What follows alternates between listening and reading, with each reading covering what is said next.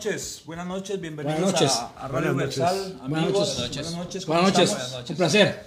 Un placer. Tenemos a- estamos saludando Buenas aquí a noches. nuestros amigos Buenas noches. eh, en, la- en el nuevo estudio de, de grabación que es en Broadcasting Network de nuestro amigo Leiva, que es el productor que está ahí haciendo Avanza. todos los efectos de Avanza. Avanza Radio. Avanza Radio.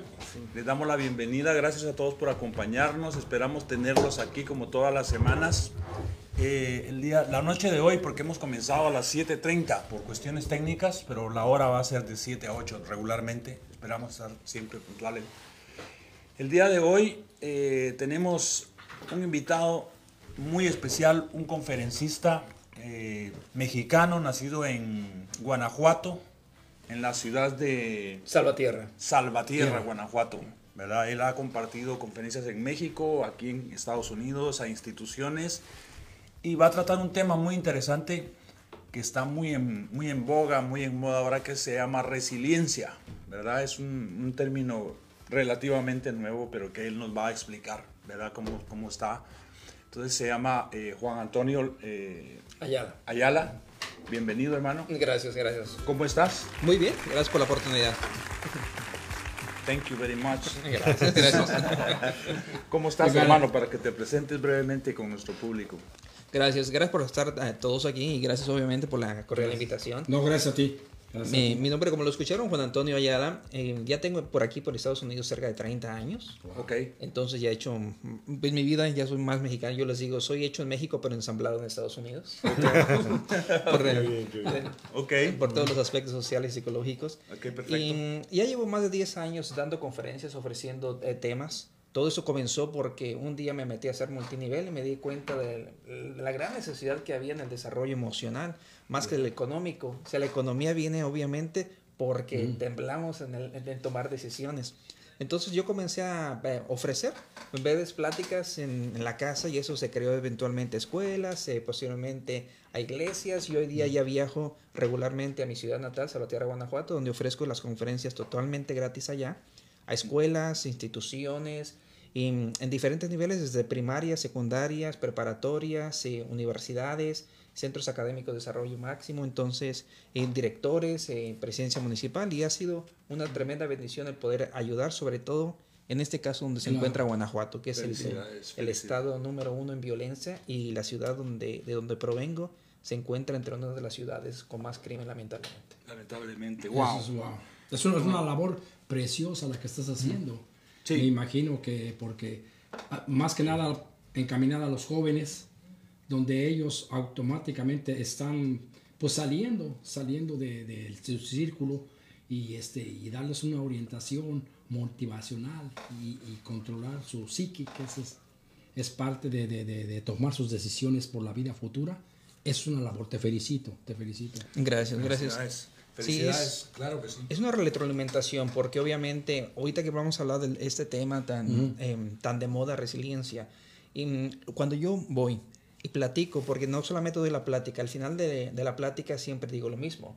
Si hay alguien aquí que necesita platicar eh, una breve consejería, Claro. est- me voy a quedar al final y tengo unos minutos. Wow. Usualmente yo paso más tiempo en las breves terapias que doy a los múltiples niños desde primaria hasta eh, Hasta los adultos. hasta los adultos o directores, paso mucho más tiempo en eso que ofreciendo la conferencia.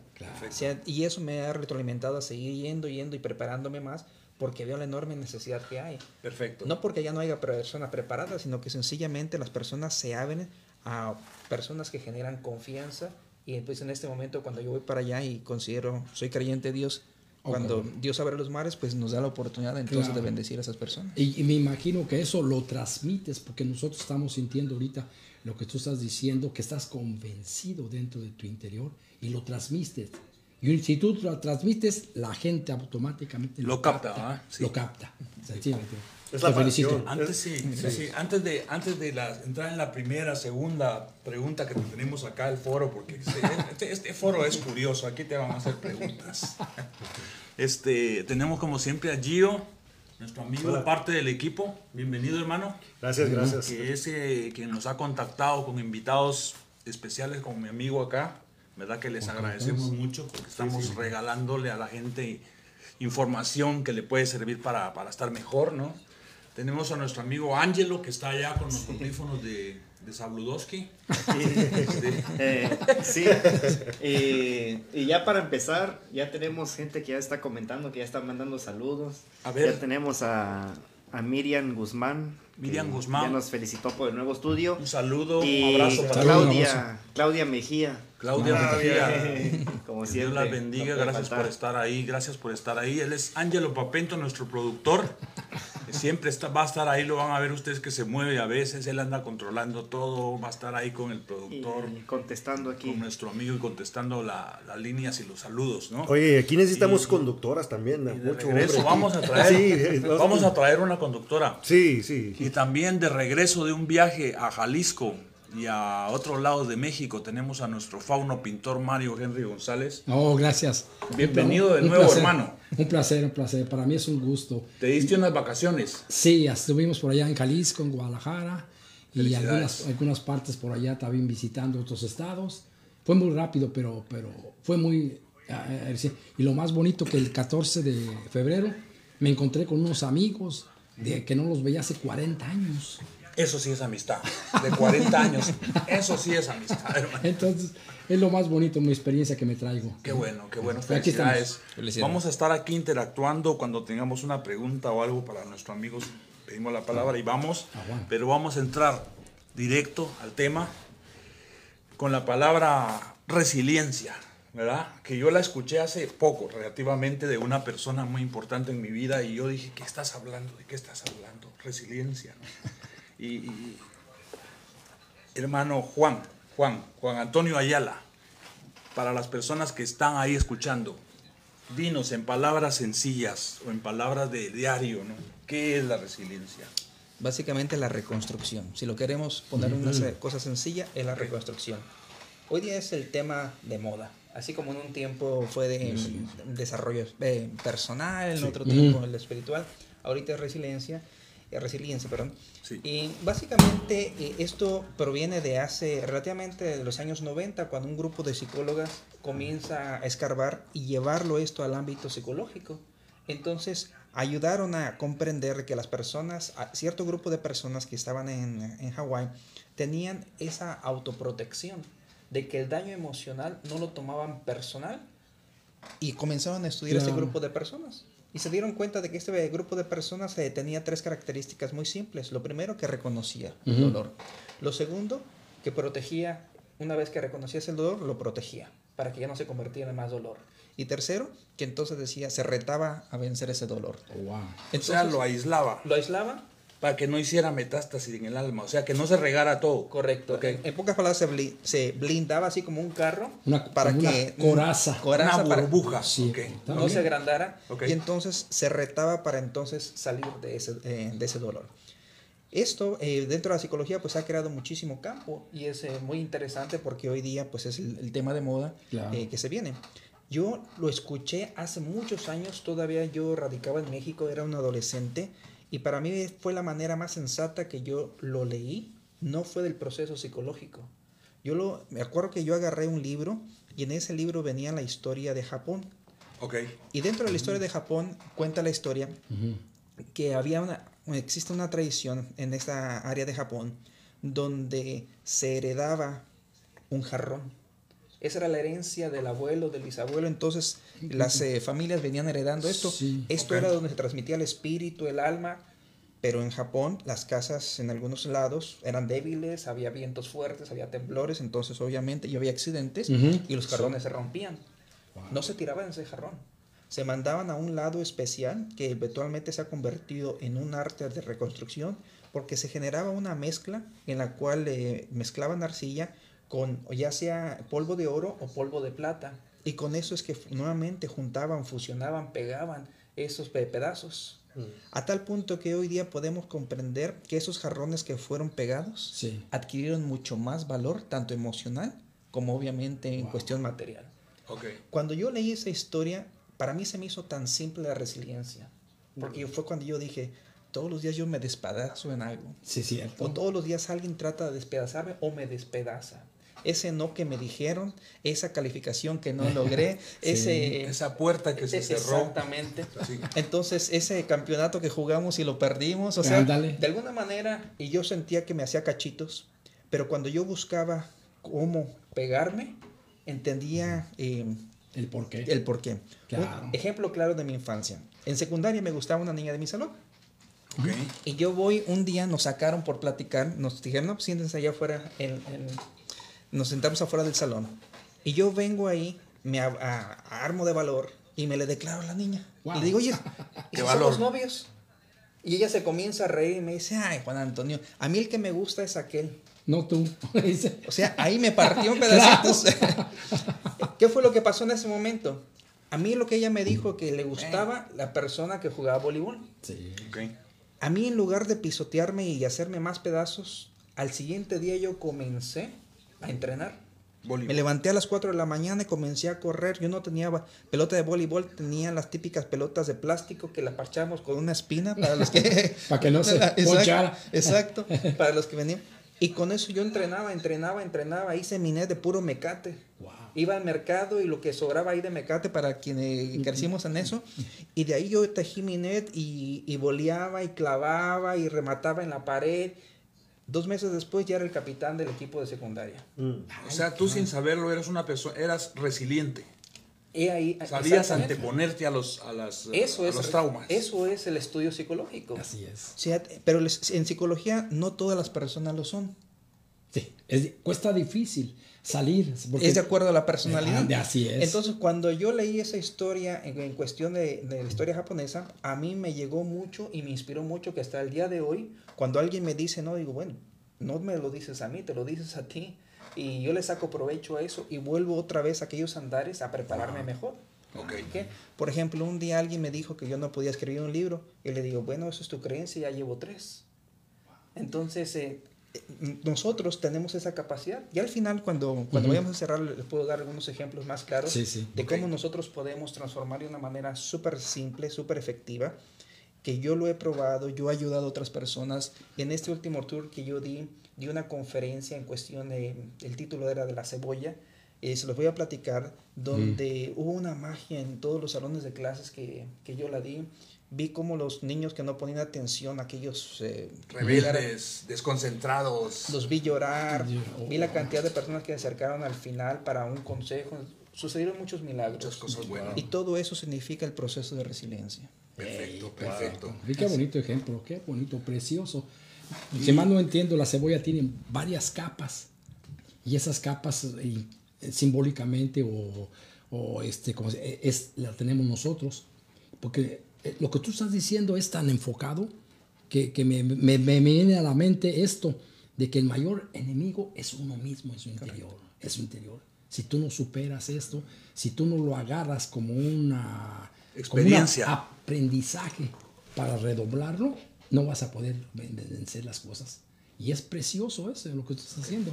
No- Pocas personas lo hacen porque se dejan caer y se dejan allí y se dejan llevar y a veces es muy difícil costar levantarse de, de- de esa situación y a veces quedan este, heridas, heridas psicológicas y emocionales y nos hacen formar a nosotros, digo, me incluyo yo en esto, este, ¿cómo se llama? Traumas. Personalidades débiles. ¿no? Eh, Traumas, efectivamente, porque hay que tener valor y hay que tener agallas, ¿me entiendes? Para sobresalir. Y te felicito, qué bueno que lo hiciste tan Sí. jovencito. Tan joven captaste la idea, vaya, porque eso es bonito. No joven, todo lo- nos cuesta trabajo a nosotros a través de años reconstruir eso para poderlo sacar y vencerlo y hacer de, de algo malo bueno. Sí. Y más que nada porque son niños que Así es. necesitan guías, Así necesitan es. mentores que hoy en día pues no, no, no, no los encuentras en cualquier lugar. Exacto. Gio, te quería hacer una pregunta. Exacto. Características fundamentales de una persona resiliente. Ah, bueno, este, si podemos decir un ejemplo de las personas más resilientes que, que existen, son boxeadores. Un boxeador se va a meter al ring no para dar golpes, sino que también recibirlos. Y entrena para, con esa condición, esa mentalidad de que voy a entrar al ring, no voy a ser victorioso en todos los golpes, me van a dar, pero tengo que sostener y estar a pie. Entonces, si uno aprende de es, esa lección de un boxeador que necesita mentalmente prepararse y irse a la, a la- a la lona. Es- vi un video, me acordé de un video de, de- de- de Tyson contra um, Buster Douglas. Y en ese momento Tyson era el mejor boxeador del mundo. Y nadie lo había tirado a la lona. Y estaba bo- bo- bo- boxeando Buster Douglas y estaba ya perdiendo. Y que lo, lo tira a la lona y cayó. Y estaba contando siete, ocho. Si no fuera el conteo del- de la campana, hubiera perdido. Entonces lo salvó la campana. Pero al levantarse se acordó de algo. Y lo que se acordó fue, su mamá dijo, mi hijo va a ganar. Y le va a ganar a Mike Tyson. Nadie le ha ganado a Mike Tyson, pero mi hijo le va a ganar. Y se acordó. Dice que ahí de repente el, el siguiente round le di y lo noqueó a la lona a Mike Tyson. Entonces dice, ¿qué fue? ¿Qué fue de que tú te veías que ibas a perder? ¿Y qué fue lo que te hizo ganar? Dice, el por qué estaba ahí en la lona. Porque yo, dos días antes de esa pelea, murió la mamá de Buster Douglas. Oh my God. Entonces él se acordó, dice, ya perdí a mi mamá y no voy a perder yo. Y eso fue, es su por qué, fue la razón por qué se dio más la resiliencia, esa fortaleza. Y así es lo que lo motivó a, a ganar la- la- la- el campeonato. El campeonato. Entonces, esas son las cosas características y si te das cuenta, esos boxeadores van a eso. No, este, uno, uno con- trata de correr bajo los problemas. Muchos tenemos la tendencia de correr y, y evitar los problemas en vez de enfrentarlos y decir, ¿sabes qué? Por algo me está pasando las cosas. Y esas son las cosas que uno tiene que preguntarse. ¿Por qué me está pasando a mí? Y cambiar esa perspectiva de ¿por qué me está pasando a mí? a ¿por qué no me pasa a mí? ¿O De- para qué me pasa? ¿Para qué me pasa y por qué no? Algo, para, por esa razón estoy aquí Exacto. y me está pasando algo. Exacto. eh, ahorita que dices eso. Ángelo Papento. ah, aquí, saludos. Ah, Facundo Cabral es lo que decía. Eh, haz cuenta como eso es lo que andas diciendo. Él dijo que nueve de cada diez que les diagnostican con cáncer, nueve de cada diez dicen, ¿por qué a mí si yo soy una buena persona, yo me cuido, yo soy buen ciudadano, yo pago impuestos, yo todo? Y uno de cada diez dice, ¿por qué no a mí? Sí.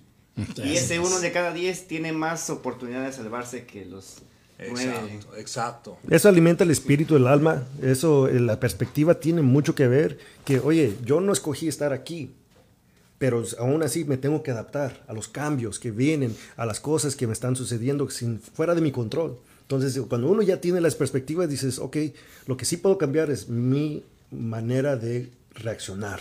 Mi actitud mi ante el hecho. actitud hacia el hecho, aunque no pueda controlar la violencia de mi ciudad, no pueda controlar las cosas que me están pasando alrededor de mí, que yo no puedo pararlos.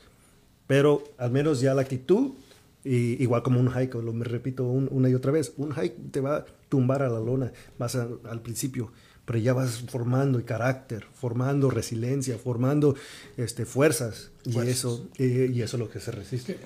¿Qué, no- qué nos recomiendas en tus consejos, en tus conferencias que das? Este, ¿Qué nos recomiendas en este caso de situaciones que nos pasen a nosotros físicamente y lo que están comentando compañeros? ¿Cuál es, si puede decirse la fórmula o cuál es el proceso para poder superar y llegar eso a, ¿cómo se? A superarlo. Y O sea, vez- cómo volvernos resilientes. resilientes y sea, cómo, cómo adquirir. Tú como maestro o como conferencista, es muy interesante que lo que nos vas a decir. Adelante. Hay tres métodos dentro de la psicología que lo podemos aplicar de una manera muy simple. La primera es comprensión. Comprender por qué me está pasando esto a mí, que es ahí donde nos detenemos. Ejemplo, vamos por la calle, alguien dice, ¡eh, güey! Volteamos. Ahora nos preguntamos, ¿por qué volteé? Oh, sí. Volvemos a pasar, alguien vuelve a decir, ¡eh, güey! Ya no volteamos. Porque nosotros comenzamos a utilizar el juicio de razonamiento y el sentimiento. Lo que hicimos neurocelular es, fue conectar. Y cuando uno logra que esos campos se conecten, automáticamente uno desecha ideas antiguas Mm. que por tradición, por cultura, nosotros las metimos ahí. Las conectas. Comienzas a ser consciente. Exactamente. O sea, ya no, ya no reaccionas por instinto o en automático, sino ya tienes una conexión más consciente del hecho. Exactamente. Esa es, la primera manera. Ok.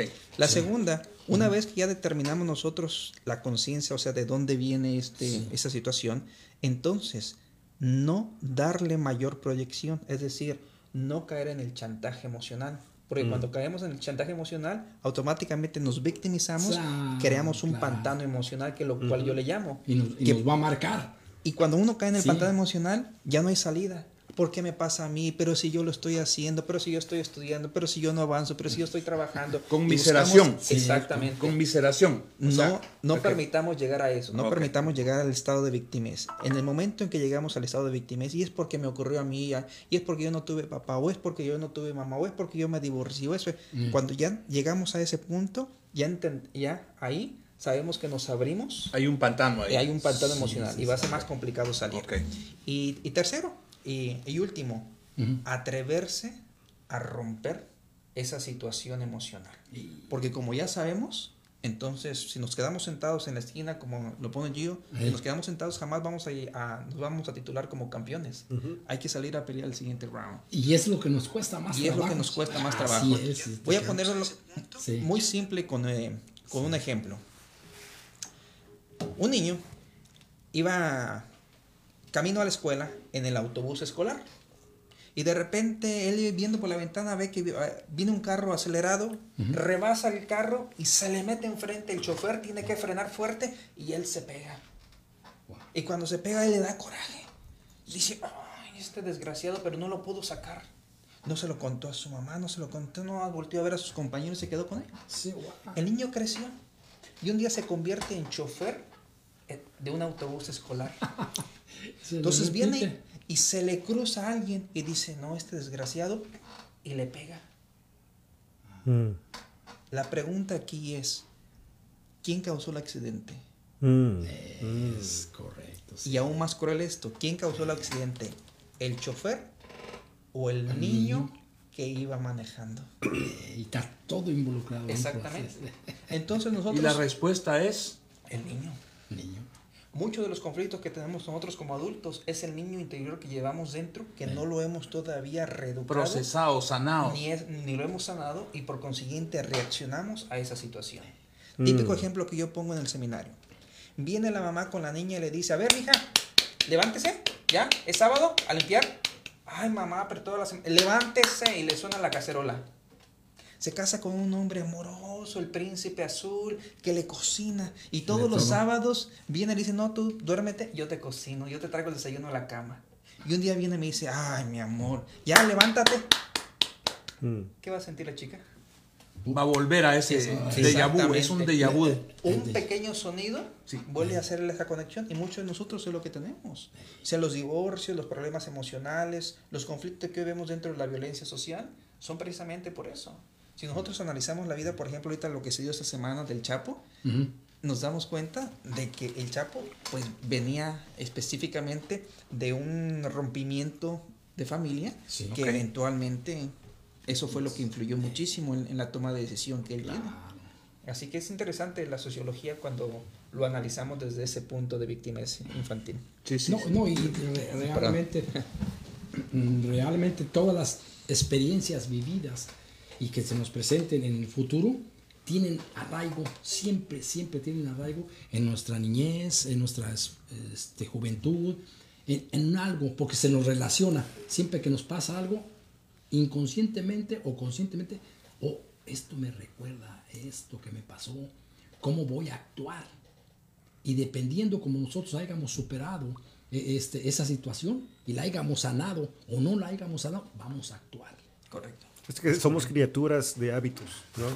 Tenemos sí. hábitos que formamos Sí, y, sí, y incons- inconscientemente. Otra cosa que es, este, amamos con condiciones. Y, y no, y, nos cuesta trabajo amar incondicional. Entonces, cuando nos, no nos responde ese amor, a veces también reaccionamos de una manera y, que, y, ca- y caemos en la depresión. Caemos porque alguien no nos quiso, pero sin embargo no nos damos cuenta que, oye, el, el punto era amar incondicional. Sea, pase lo que pase, amar a tu profesión, amar, hacer todo con pasión, con, con toda la entrega completa. Y si no sucede, no sucede. Entonces, uno de ejercicios yo creo que es estar, tener ritos de, de- rechazo hacia ti mismo. Aprender a, aprender a recibir el no. Y, y habitualmente. Y decir, ¿sabes qué? Voy a hacer esto. No, no me funcionó. Ok. Principio va a ser difícil. Va a decir, ok, este, lo intenté, pero híjole, me fue de la patada y ya, ya no lo voy a hacer. Pero si, si uno forma ejercicios, hábitos, ritos de, de rechazo hacia sí mismo, va uno formando esa, ese, como, como un molde de una cáscara futura para, para, para decir, la próxima vez que alguien me diga no, ya sé cómo reaccionar porque yo mismo me lo he... eh, eh, Una protección. una protección hacia uno mismo. eh, Para que no te afecte emocionalmente. Sí, igual. Entonces, un, un amor, una relación, eh, eh, ahí, ahí te funcionaría mucho ¿Qué, mejor. qué- qué Una- una pregunta. Ver, Dinos tú qué, qué es lo correcto. Perdón, perdón. Adelante. Sí, una pregunta. Una pre- Sí, tengo, una sí, pregunta adelante, adelante, adelante. tengo una pregunta para el foro. Sí, sí, sí. Él dijo algo que tiene resonancia en mí. Y la pregunta es la siguiente. Para el foro, para, para Juan, para Mario, para Papento, público, para los público. Gio. Público, nuestro público Ustedes que- que están ahí, si escuchan la pregunta, planteen ahí su respuesta y, y cuando la comparten con nosotros. ¿Existe el amor incondicional? No. Es muy claro. No. Sí, no. Ok, ¿quieres abundar en tu respuesta? ¿Quieres decirnos por qué tú dices que no existe? Porque hay una confusión en la, dif- en la definición de amor. Si yo les se los devolvería con una pregunta, ¿es amor o es apego lo que siente? Y es ahí donde nos confundimos. Eh, por ejemplo, el niño que viene y su mamá lo regaña, y lo regaña, y lo regaña, y dice, ah, es que yo quiero a mi mamá así como es. Eso es apego, ya no es amor. Porque los seres humanos no estamos creados para sentir un dolor.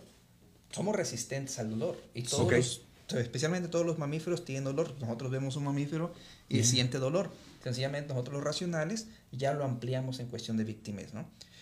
Cuando nosotros venimos y, la, y a- creamos ese apego, sobre todo en las relaciones de pareja, yo recibo muchos textos a la semana o correos, a veces llamadas, donde se me pregunta, ¿por qué? Porque, ejemplo claro, el otro día recibo un texto de una chica, me conecté al Facebook y me dice, Juan Antonio, ¿por qué mi novio no me quiere? "Mm, No sé, a ver, necesito que me detalles más. Juan Antonio no me quiere, está conectado y no me ha dicho hola. Mm. Entonces, para ella, amor significaba que le dijera un hola. Un hola. Lo que ella no comprende a ese punto es que ese amor no es condicional ni incondicional, sino es su apego. Apego. Así es. Entonces, cuando aprendemos a definir el apego, si nosotros eh, creemos en el amor, el amor es libertad. No hay ni condición ni incondición, es libertad. Es flu- fluye. Cuando le, da, exacto, cuando le decimos a, a- a- la pareja, haz con tu tiempo lo que tú quieras, y la pareja decide pasar tiempo con nosotros, es por amor. Eso es una libertad. Cuando le abrimos las puertas y decimos, mira, puedes elegir a quien tú quieras y la pareja si nos sigue eligiendo a nosotros por cómo se siente, eso es libertad, eso es amor. Pero si nosotros encarcelamos, mira, tú te casaste conmigo y porque te casaste conmigo ahora me tienes que cumplir, eso ya no es amor, ya eso es apego y es control y entonces ahí donde los tópicos de amor nosotros los confundimos y ya la palabra amor no se debería de usar ahí. Muy es, bien. ya, Si ya no es es- otro sistema. Entonces, ¿el amor en sí es incondicional o no? El amor no es No es, no es no es condicional, porque entonces nosotros tendríamos que verlo todo con el filtro de que es amor. Y vuelvo e insisto, el amor no necesariamente es amor, sencillamente es nuestra visión de qué es amor, pero del otro lado Claro. es sencillamente una manipulación a esa atracción, que como se da mucho en las parejas o en las mamás que dicen, mi hija, tú eres la última, tú no te vas a casar. A ti te toca cuidarme por amor a tu madre, no te vas a casar. Ay, Eso ya no lo está es- marcando. Exactamente. Eso no es amor. Sí, no sí. podemos decir que eso es amor condicional o incondicional. Sencillamente eso no es amor. No lo es. No lo es. Por eso es que yo digo, el amor no es O sea, condicional. lo que ver, es condicional no, encaja en el amor. No. Efectivamente. Así de sencillo. A ver, yo tengo una pregunta. ¿Qué, re- qué recomendarías si te viene una chica o chico que... Chica, chica. Chica. Chicas, No, no. Y, y te dice, Sí, ¿sabes qué? Sí, sí, cinco, cinco parejas, las últimas cinco parejas que he tenido me han dolido y, vas, y, y tú lo oyes y dices, no, es que tú esperas mucho de tu pareja. O, o, o sea, esa persona viene porque está confundida de lo que acaba de decir. Eh, Entonces, ¿cómo le recomiendas para que sobresalga y dice que para que no le duela la próxima vez y, y madure un poco la relación a, a la, a la próxima intento? Bueno, te voy a responder con un cachito que yo respondo en un seminario que ofrezco cómo elegir una pareja. Nosotros nos clasificamos y vamos clasificando por número del, del 1, nos clasificamos del 1 al 10 en la cuestión de elección. Y la primera manera que nosotros elegimos a una pareja es por contacto visual. Nuestros ojos ven a las personas, hace un proceso matemático basado en la triangulación, no solamente del rostro, sino en la posición, en la, en- en la apertura de los ojos, la nariz y la boca, y con eso uno busca la compatibilidad. Es la manera que nos atraemos, porque llega lo más rápido al cerebro. Entonces, esa es la primera manera. La segunda manera es que la persona venga bajo su control emocional. Quiere decir que si, eh, platicaba fuera del aire, un doctor vino de- y dice, no tenemos nueva inteligencia, sino ten- no tenemos una inteligencia, tenemos nueve inteligencias. Claro. Si nosotros nos valoráramos en cada una de esas inteligencias y dijeran, bueno, el promedio es 5 y encontramos una persona que es atractiva, pero que tiene un promedio, que se acaba de divorciar, que no se autovalora, que no Mm. ni se arregla, que ni se baña, Es que un ni- dos, o sea, ¿o qué es o, eh, o casi, sí, o casi un uno. Entonces tú la conoces y tú dices, oye, pues tú me estás hablando de todos tus ex y tus ex y tus ex. ¿Cómo entonces yo te voy a valorar y cómo yo me voy a sentir? Tarde o temprano, Claro. yo me bajo a ese nivel. Así es. ¿Me entiendes? Porque es más fácil. En cambio, yo veo una mujer que es inteligente, que está preparando, que constantemente no, no se derrota, que aunque viene de divorcios, no habla de su divorcio ni habla mal de, su, de las personas de antes. ¡Wow! Es un 8 un 9. ¿Qué es lo que yo hago como varón?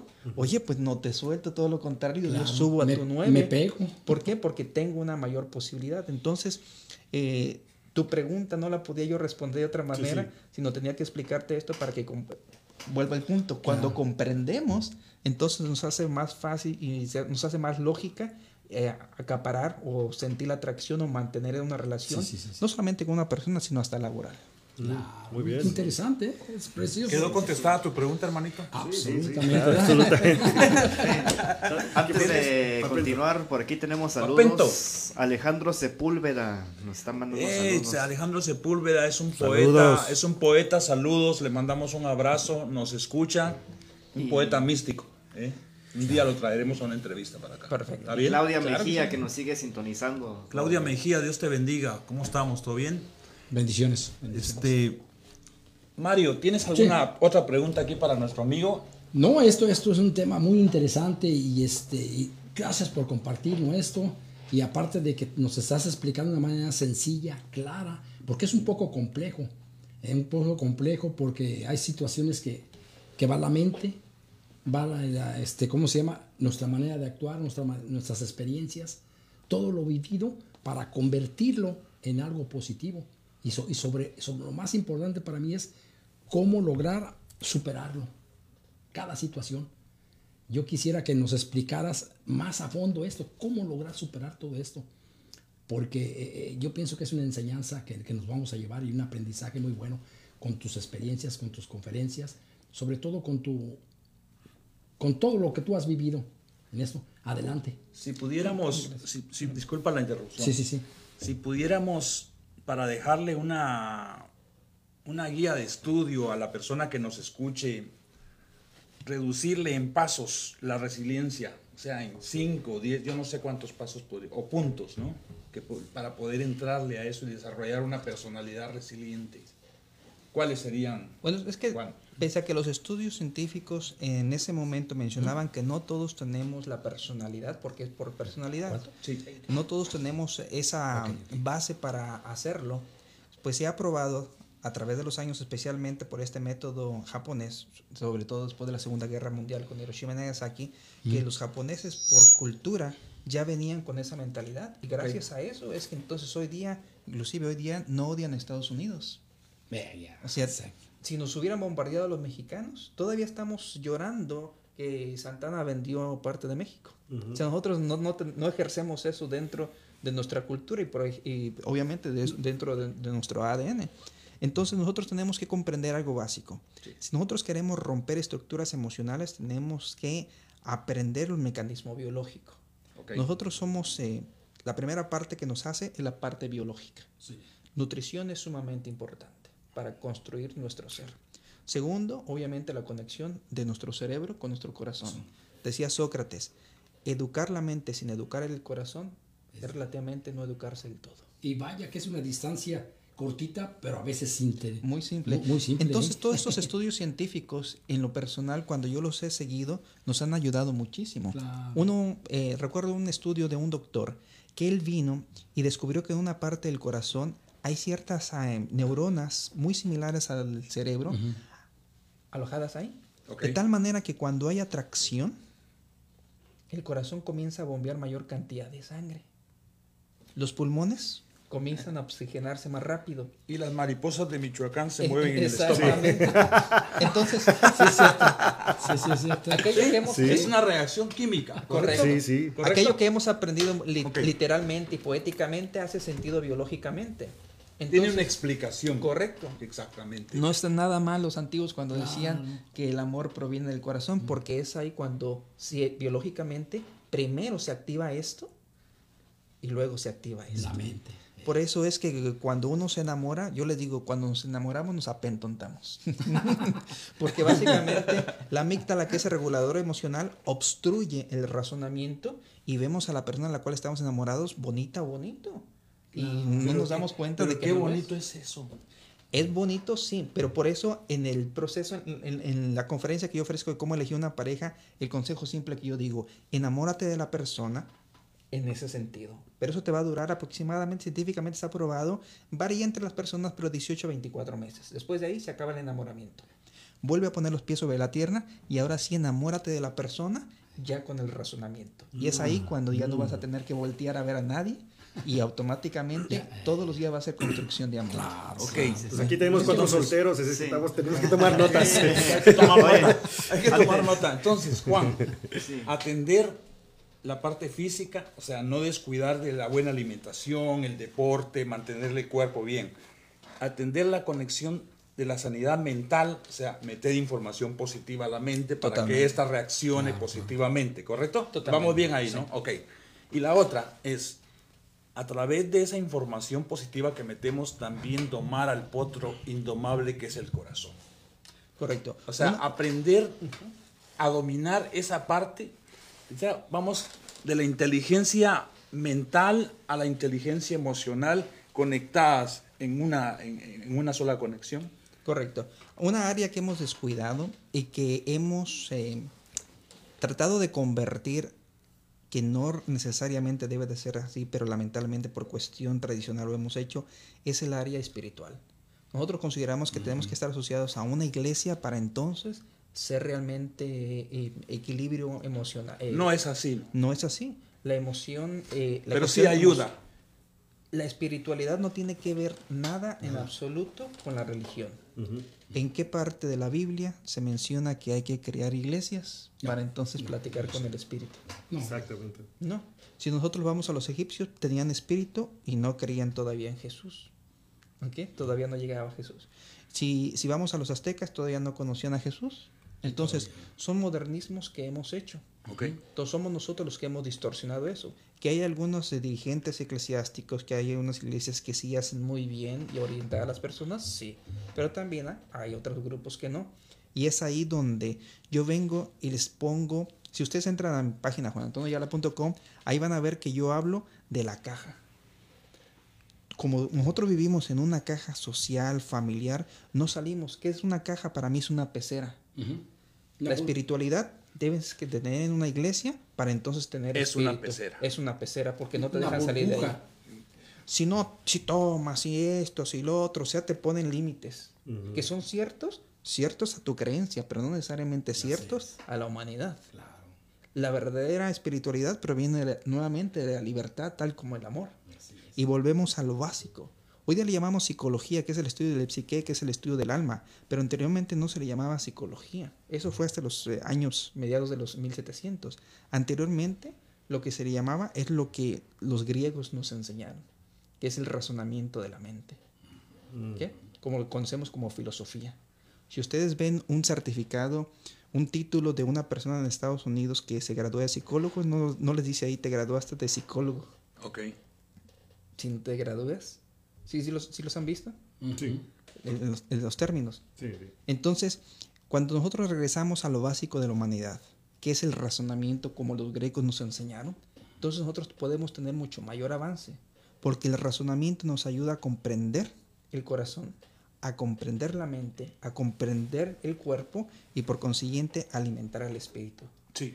Como descuidamos todo ese balance, entonces eventualmente nos vamos a una caja espiritual y creemos que con solo rezar o rezar rosarios o, o prender veladoras, con eso nos vamos a limpiar, No. mientras seguimos mentándose a las personas, mientras seguimos haciendo daño.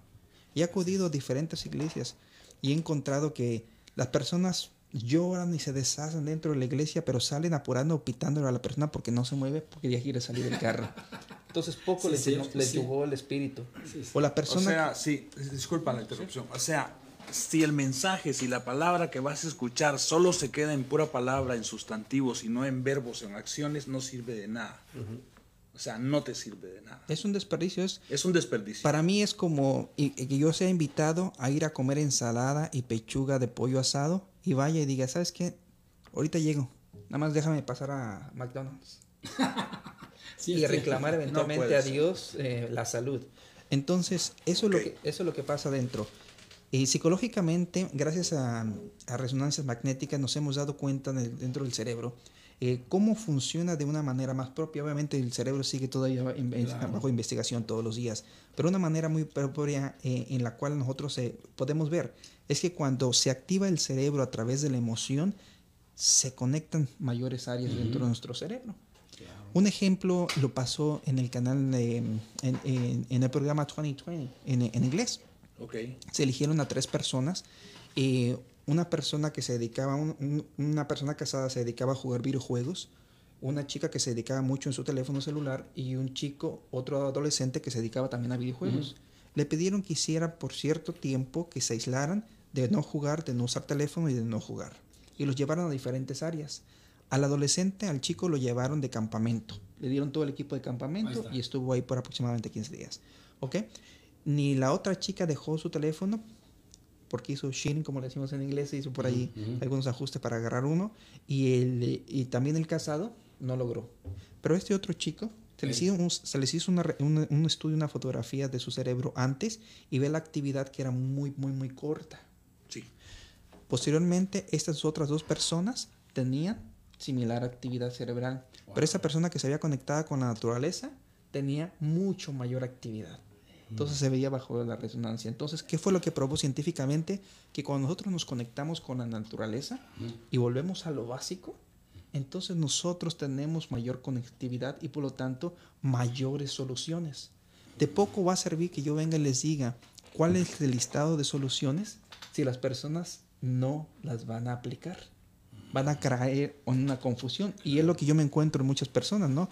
Que vienen y dicen, no, es que yo atendí a este eh, seminario, no es que yo atendí a, a este liderazgo, pero no me ha funcionado. To- Ok. Todo funciona. O sea, yo mismo cuando yo voy, yo visito varias iglesias y cuando yo voy a una específica que se junta eh, casi 3.000 personas, yo veo que la persona que está al lado está platicando. O que la persona que está al lado, que invitó a su invitado, le está explicando lo que el pastor está diciendo. Entonces es ahí cuando yo le digo, no hace sentido que tú, velo por YouTube, que los ponen. Es más fácil. Pero velo por esos 25, 28, 30 minutos que los pasan y velo concentrado en lugar de venir distraerte y distraer al prójimo, porque entonces en lugar de sacar un beneficio, sacas un perjuicio. Hay personas de dentro del catolicismo, no todas obviamente, pero me he encontrado con algunas personas que me dicen, yo soy católico y, y- y quieren poner esa línea. Y le digo, muy bien, qué bueno, felicidades. Entonces, nada en contra de lo que tú crees. Digo, lo contrario, lo aplaudo. Solamente ayúdame a, a compartir y entender de qué trató la primera lectura el domingo. Se le olvidó. ¿Y el Evangelio? Sí. sabes que hay dos lecturas, ¿verdad? En la Iglesia Católica. Sí. Y entonces ahí comienza, ¿no? El dilema. Entonces, una cosa es querer imponer las creencias que uno tenga Sí. y otra cosa es que uno comprenda lo que está haciendo. Ok. Me- Entonces, por ejemplo, a mí a veces eh, mi hija me llamaba y me decía, pa, dice, vamos a jugar tenis. Y ya- a veces ya me estaba yo alistando para ir a la iglesia el domingo. Y decía, ok, vámonos. Y, me- y cuando yo hice un comentario, ahí un grupo de la iglesia me criticó y me dice, no, es que primero está Dios. Y le digo, ¿y tú crees que Dios no estaba cuando yo estaba viviendo con mi hija? O sea, ¿quién tú crees que hizo mejor? ¿Yo que me fui a divertir con mi hija y que sacamos sonrisas y después de ahí nos fuimos al desayuno? ¿O la persona que fue a la iglesia, que se estaba durmiendo, que estaba criticando o que estaba... Quien no provee para su casa no puede proveer para la iglesia. Lamenta- Primero hay que, primero hay que poner la casa en firme Correcto. sólido, limpio, Claro, claro. buenas relaciones y después ir a servir. Correcto, así que la interpretación que uno pone a las cosas es sumamente importante y es ahí donde uno se tiene que educar mayor. Porque la interpretación es lo que destruye las verdades. Y es ahí donde tenemos, por eso tenemos que hacer esa pauta de nuestra vida de decir muy bien, ¿por qué me pasó esto? Como hace rato que ponía el ejemplo de la historia del, del autobús. ¿Quién iba manejando? ¿El niño o el hombre adulto? No, el niño. Entonces no voy a interpretar. Como niño yo sé que lo tengo que trabajar y si alguien se me cruza yo sé que soy responsable de mi trabajo y por lo tanto, crúzate lo que tú quieras, pero yo sigo siendo responsable y me sigo manteniendo en este nivel emocional, mi control emocional. Ok. ¿ok? Y mientras me siga manteniendo mi control emocional, entonces sigo siendo feliz, que últimamente es el propósito de los seres humanos, ser feliz. Yo tengo una Wow. pregunta. Tengo una pregunta. Wow. ¿Tienes una pregunta, yo? ¿Qué te mantiene así eh, fuerte en, en- en no caer? ¿Qué, qué son todas las cosas que haces tú, ritos que haces para mantenerte constante en, en la resiliencia? Lo exactamente los consejos que les he dado. Nutrición, ejercicio, descanso sumamente importante y a socializarme. Soy el producto de las seis personas con las cuales me relaciono. Por lo tanto, elijo muy bien cuáles son mis seis personas con las cuales todos los días me comunico, o a la semana o al mes. Si viene una persona con intoxicación, No. cierro las puertas y, y blindo mis- mi, mi- mi vida, mis sueños y sencillamente la alejo. ¿El por qué? Vuelvo al punto de los números. Es tóxica. Exactamente. Es tóxico. Es más fácil contaminarse que venir. Vamos a poner un vaso de agua aquí. Vamos a ponerle una gota de tintura. Vamos a poner un vaso aquí ya con tintura. Le voy a poner una gota de agua limpia. ¿Cuál se contamina? es Sí, muy, ya, muy simple entenderlo. Entonces, como ya yo lo conozco, Ya está. Evito entonces que el- este tipo de personas me contamine a mí. La vida es muy simple. La- eh, nada más que no queremos comprender esa sabiduría, sobre todo que la naturaleza nos lo ofrece. Entonces, el hecho de haber venido y haber aprendido de diferentes religiones, obviamente me ha ayudado muchísimo. Y, y eso es lo que Exacto. Tres, tres áreas. A la, la pregunta que hizo Gio y la, la respuesta que diste tú, yo interpreto tres áreas que atender como un edificio. Mente, cuerpo Y espíritu. y espíritu. ¿Correcto? Si descuidas una de esas tres recámaras, tu vida va a estar desajustada, no te vas a sentir bien, no vas a estar completo. Pero si te enfocas a dedicarle su tiempo a esas áreas a diario como parte de tu, de tu forma de vivir, de, de hacer una limpia en la mente, de conectarte con el corazón, de sanar tu cuerpo, de alimentarte mejor, no solo física, sino espiritualmente, entonces vas a poder convertirte en una persona resiliente, espiritual y productiva. ¿no? O sea, productiva no solo desde el punto de vista material, sino productiva socialmente. O sea, que aportas a los demás, que regalas, que das algo positivo en la vida. Exacto. Resiliente, resiliente. ¿Cuándo? Digo, Ángelo Papento. Sí, An- antes, antes de continuar con Henry, sí. eh, tienes algunos saludos, este, aquí Juan, Juan Antonio dice, te están mandando saludos a Carlos Silva López Oh, saludos, Carlos. y este, también Edgar Ríos Saludos, Adrián. y ya este, nos están felicitando también por el programa, oh, también Alma Díaz. Oh, felicidades, gracias. Adiós. Y a Claudia también, que se nos Sí. olvidó. Y este, y nos están mandando saludos también Andrea Arellano y este, Miriam Guzmán. Oh, Ahora sí, Saludos, a saludos. Todos- a todas les mandamos un abrazo, un saludo, les damos la bienvenida y que sean parte de la familia de Mundo Versal. Bienvenido, Bienvenido. Juan, Y- y también, también- Gracias, gracias. ¿verdad? Bienvenido a la familia. Y, y mira, lo, Gracias. lo que tú estabas diciendo hace ratito, me viene a la mente un maestro de eh, eh, educación física. Me decía, cuerpo sano en mente sana. Correcto. ¿Es, es correcto? Sí, Ahí está, sí, sí. está- Sí, está sí. todo esto. Si tú mantienes tu cuerpo, tu mente automáticamente va a estar sana. Sí, ¿Sí? Va, va a estar sana, porque, porque y- inclusive es un proceso de retroalimentación hasta fisiológica. Se, se tiende uno, yo creo, a mejorar, a mejorar tu cuerpo con tu mente y llegar a un nivel en que... en que de armonía, de armonía, de armonía. Y es que Estaba- eso es, sí. ah, perdón. es que es- esa es una de las cosas que el hombre a veces no se quiere meter en ejercicios, por ejemplo, porque sabe que el siguiente día va a estar adolorido. Pero cuando uno ya se mete y, el- y acostumbra el cuerpo a hacer más ejercicios, el, el cuerpo se va acostumbrando y esos dolores se van haciendo normales y se van yendo. Entonces es, es una cosa de que, por ejemplo, eh, eh, vas al primer hike de tu vida y vas a salir adolorido, pero cuando ya lo superas y vas mejorando tu tiempo, siendo hoy mejor que ayer, Sí. y vas mejorando día tras día, ahí te vas dando cuenta la resiliencia que tú tienes y, Ya. y la potencia que tienes. Porque cuando tú te das cuenta de la potencia que tienes, el mundo es tuyo. Y El mundo es tuyo, tómalo. tómalo. Y ya, ya nada te, Pero nada te, te- te tira la lona. Pero si esa primera sesión la haces con Hiking Manía, te va a ir bien. Ah, pues, eh, bienvenidos a que, que, que venga mañana a los hikes. Entonces, este, para, Gracias, gracias. para cerrar, para cerrar, sí, sí, sí. eh, Sí, sí, sí. amigo Juan Gio Papento, nuestro pintor, yo estaba che- checando algo sobre resiliencia y la raíz de la, de la palabra, ¿no? Resiliente, ¿no?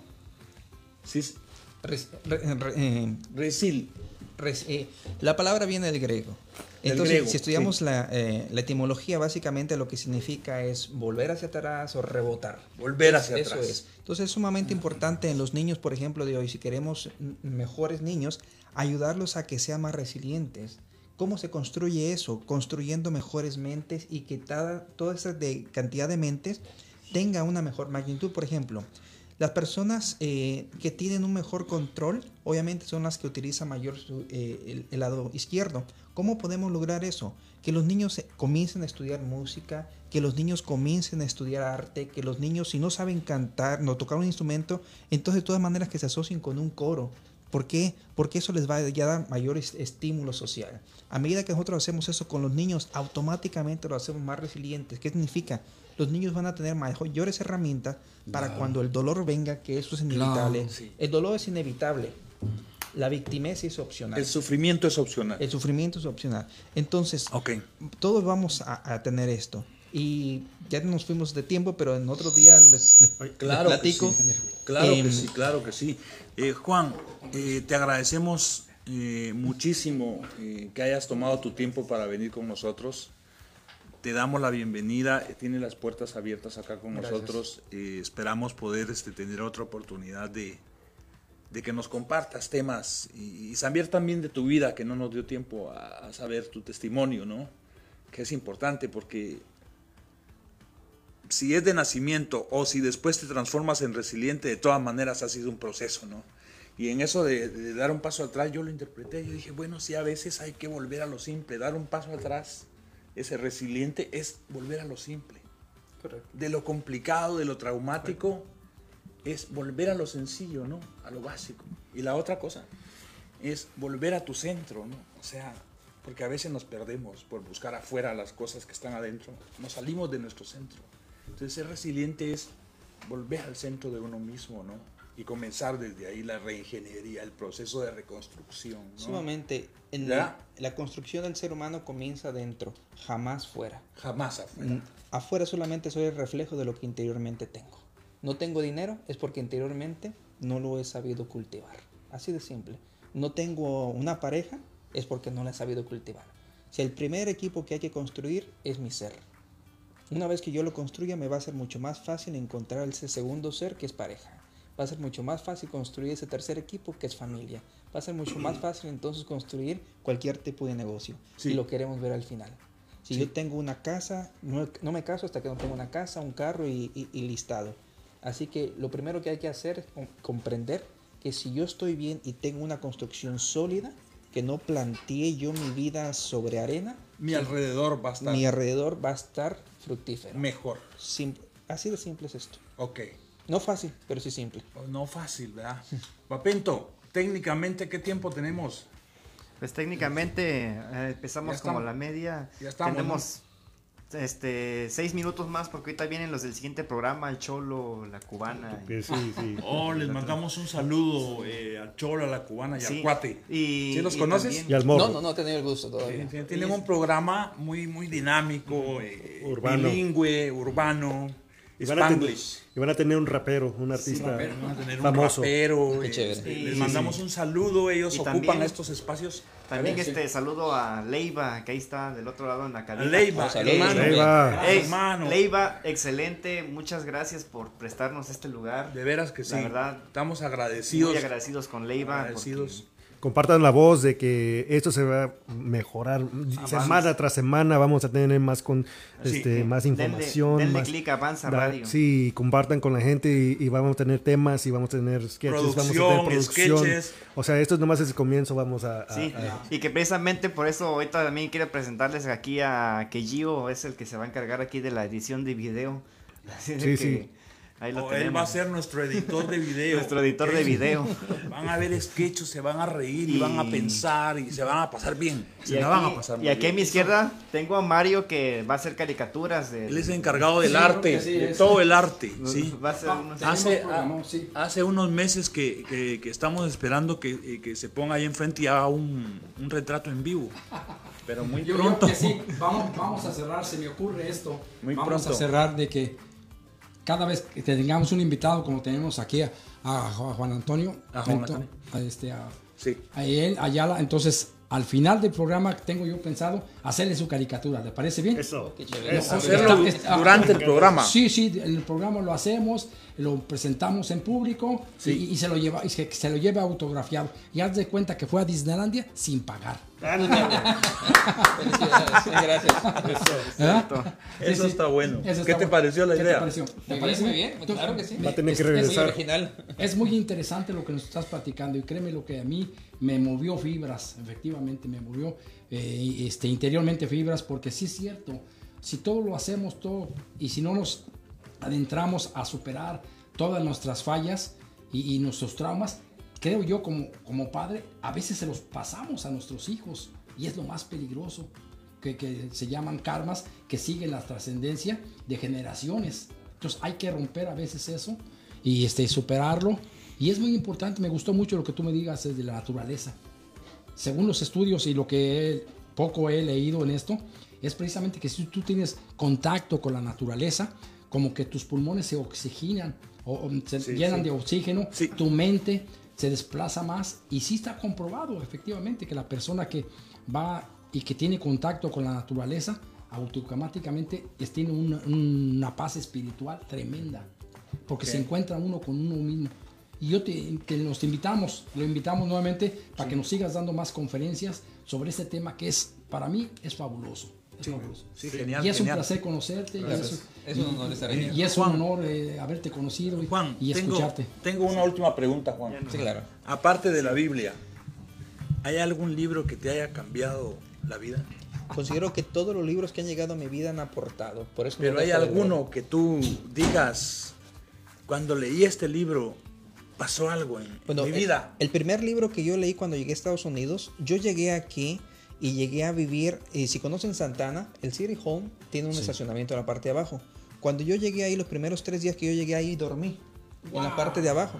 Porque llegué aquí sin familiar, no conocía a ningún familiar. Pero yo conocí ahí a José y este chico fue el que me orientó, ¿no? De, de cómo hacemos. Y entonces lo que hacíamos es que hay un McDonald's por ahí cerca, íbamos y nos saltábamos la barda de donde tiran la comida y de ahí comíamos, ¿no? Los primeros eh, días. Pero en la parte de arriba había una librería. Y entonces yo me acuerdo que yo entro a esa librería y le digo a la chica, oye, y acabo de llegar de México, ya le expliqué mi situación, ¿qué libro me recomiendas? Y me dice, mira, te voy a recomendar este libro. Y me lo dio en inglés. Wow. Think and Grow Rage, by Napoleon Hills. Y yo... Traducido, sabía- al, no- no- traducido al español. no, no, no, en inglés. Yo No, no sabía inglés. inglés, en inglés. Y le digo, pero yo no sé inglés. Me dice, ah, no te preocupes. Y me da un diccionario. Yo, yo pasé esa semana ahí Sí, sí. traduciendo solamente el prólogo. Pero eventualmente ya cuando yo lo encontré en español, ese libro que me abrió las puertas a entender que en este país yo había venido a pensar como rico, no como pobre. ¿Cómo se llama el libro? Piense y hágase rico de Napoleon Hills Napoleón en español. Hills. Apunten, piense y hágase rico de Napoleón. es. Muy famoso ese libro. Esa, esa música que está sonando en el fondo es porque ya se acabó el tiempo. acabó, sí, acabó el sí, tiempo. ya. Ha sido un gusto eh, estar en estos estudios nuevos con nuestro amigo Sí. Leiva. Dios te bendiga, hermano. Antes de Eh, despedirnos, a Xochitl Vallejo dice que resiliencia en nuestra vida diaria trabajar, dice trabajar en nosotros mismos para ser mejores seres humanos. con todos Amén. esos consejos que hoy comentaron. Ey. Así que Eso es todo. Así que Nos nos, vemos. nos despedimos, Despedimos. Papento. Sí, Nos despedimos. muchas gracias Despedimos. por escucharnos. Gracias. por. Gracias. Denos like ahí en el Gracias. Radio Versal, Mundo No, Versal. Mundo Versal y Avanza Radio. Y recuerden, este es nuestro primer programa, esta es nuestra apertura y que tenemos muchas, muchas sorpresas, como hoy en el que nos visitó Juan Antonio Ayala, un gran conferencista. Un Gracias. placer, un enorme convivir. Gracias por estar aquí. Gracias, los esperamos el próximo viernes a la misma hora. Thank you very much. Bye. chao. Chao.